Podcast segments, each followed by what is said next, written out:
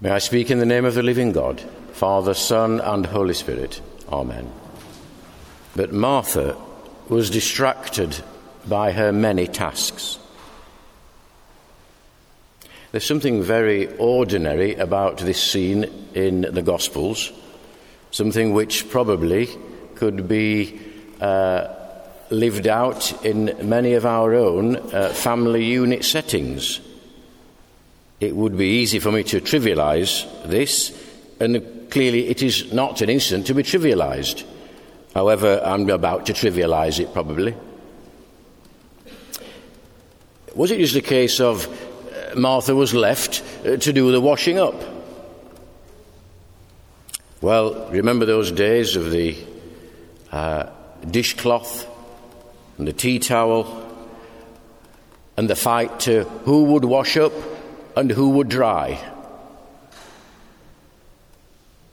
Well, the day dawned in our family when we were given a second hand dishwasher. We had seen them at a distance. We had heard about their wonders. We never thought it would be our experience. And we were given a dishwasher. So we stacked it up and set it going, and for a while stood watching it as though somehow it would entertain us. No, go and sit down and watch the telly. And then the great moment came when the dishwasher had finished its cycle and you dashed to open it, and my heart sank, and I realized you have to empty it. Which in my books is on a par with doing the drying up. Back to that later. I love it, by the way, if I get to the dishwasher in the morning and it's been emptied. Bless the person who does that for me. What is it that dictates the orbit of our life as a Christian? Martha was distracted about many things. You've got to feel sorry for Martha. But I don't think this is a battle between being busy and being lazy. Clearly, Martha is being accused of being too busy to sit at the feet of Jesus, and Martha, it seems to me, is clearly accusing uh, Mary of being lazy, and moreover, of Jesus not really caring that she was bearing the responsibility of the domestic duties. But let's realize it was Martha who was the one who opened her home to Jesus. As it says, a woman named Martha welcomed him into her home. It's about the priorities that we set. She invited him in and offered him hospitality. Clearly, she wanted to show her commitment by offering him a welcome and hospitality. She instigated what was to become a very close friendship. Remember, these were the sisters of Lazarus, who Jesus was to raise from the dead. Her welcome and hospitality led to wonderful things. But she, in this uh, gospel reading, became distracted. She lost the focus of her service. John's gospel, however, goes on to record that incident of the resurrection of Lazarus. And it's Martha who heard that Jesus was coming and she met him while Mary stayed at home. It was Martha who exclaimed, Yes, Lord, I believe you are the Messiah, the Son of God, the one coming into the world.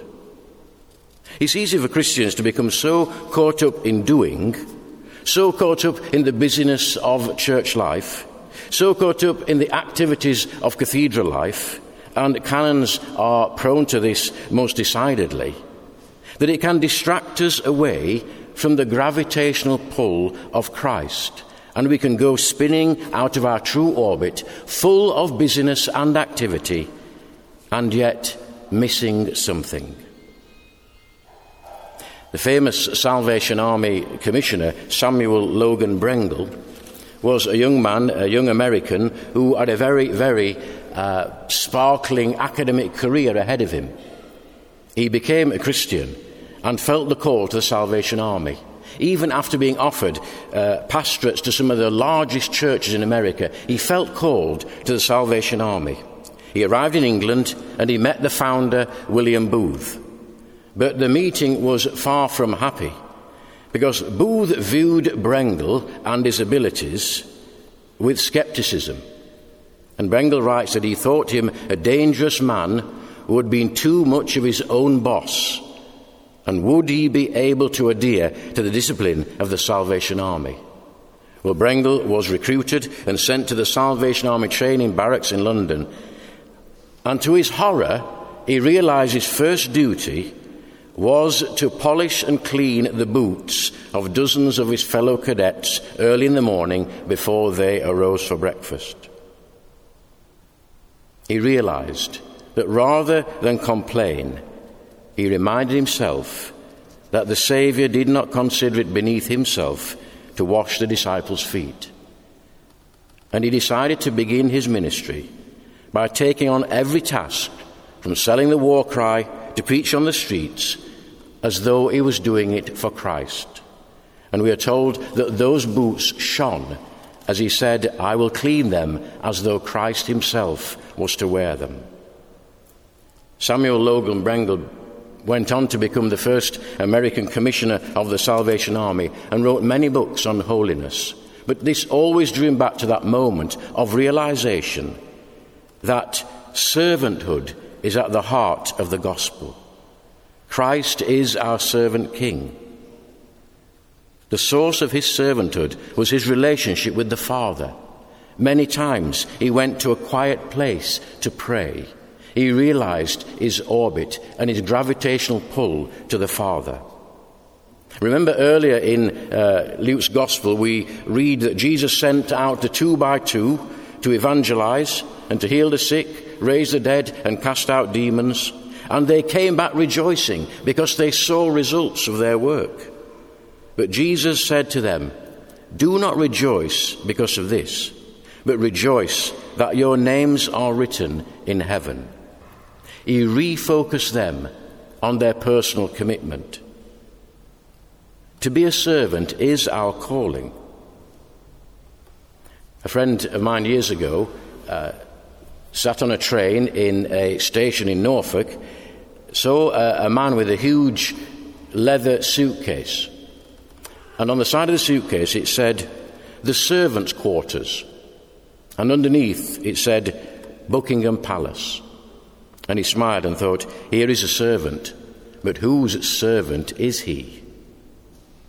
In the early church, phenomenal growth meant the need for more staff, more activity, more people on the rota to serve at tables.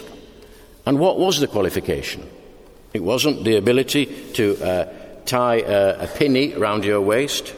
It wasn't the ability to perhaps uh, serve with three or four plates on your arm. It was to be full of faith and the Holy Spirit. This was the attitude of the early church.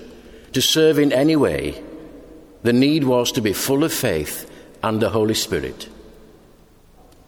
From preaching the gospel to celebrating the sacraments to serving the coffee needs the anointing of God's Holy Spirit. There is nothing beyond God's grace and anointing. These were people known for their closeness to the Lord.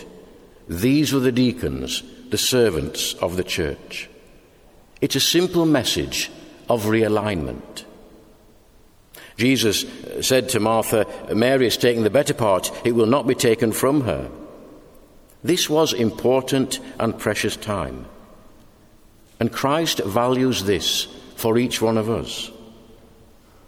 Some years ago, a survey was done of people who were coming to the end of their lives, and they were asked to talk about anything they wish they had done more or better. And it showed that spending more time with the people they love was high on the agenda. It wasn't more time at work. It wasn't more time in the garden. It wasn't more time doing things. It was more time spending with people Hebrews chapter 12 says, we are called to run the race with perseverance, to shed everything from us which hinders us. It's a real image of activity. But we must do it whilst we fix our eyes on Jesus, the pioneer and perfecter of our faith. Perhaps Martha, yes, full of business and service, had taken her eyes off the goal, which was Jesus. She turned to criticizing Mary, turned to feeling that Christ was not caring for her. Too much activity doesn't make a place or take the place of engagement with Christ. When people make contact with us as a Christian community, do we leave people feeling that we are a place full of busyness?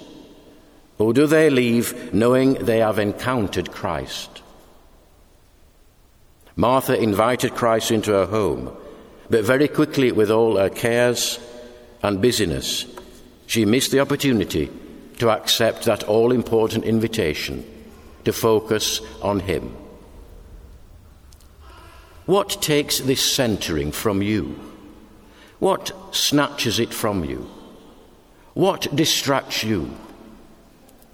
Maybe we are called to be both Martha and Mary, but keeping our focus always on Christ. I think I need, in the morning, to approach the dishwasher with a focused mind. And whether the dishwasher is empty or full, do it as though I'm doing it for Him. Amen.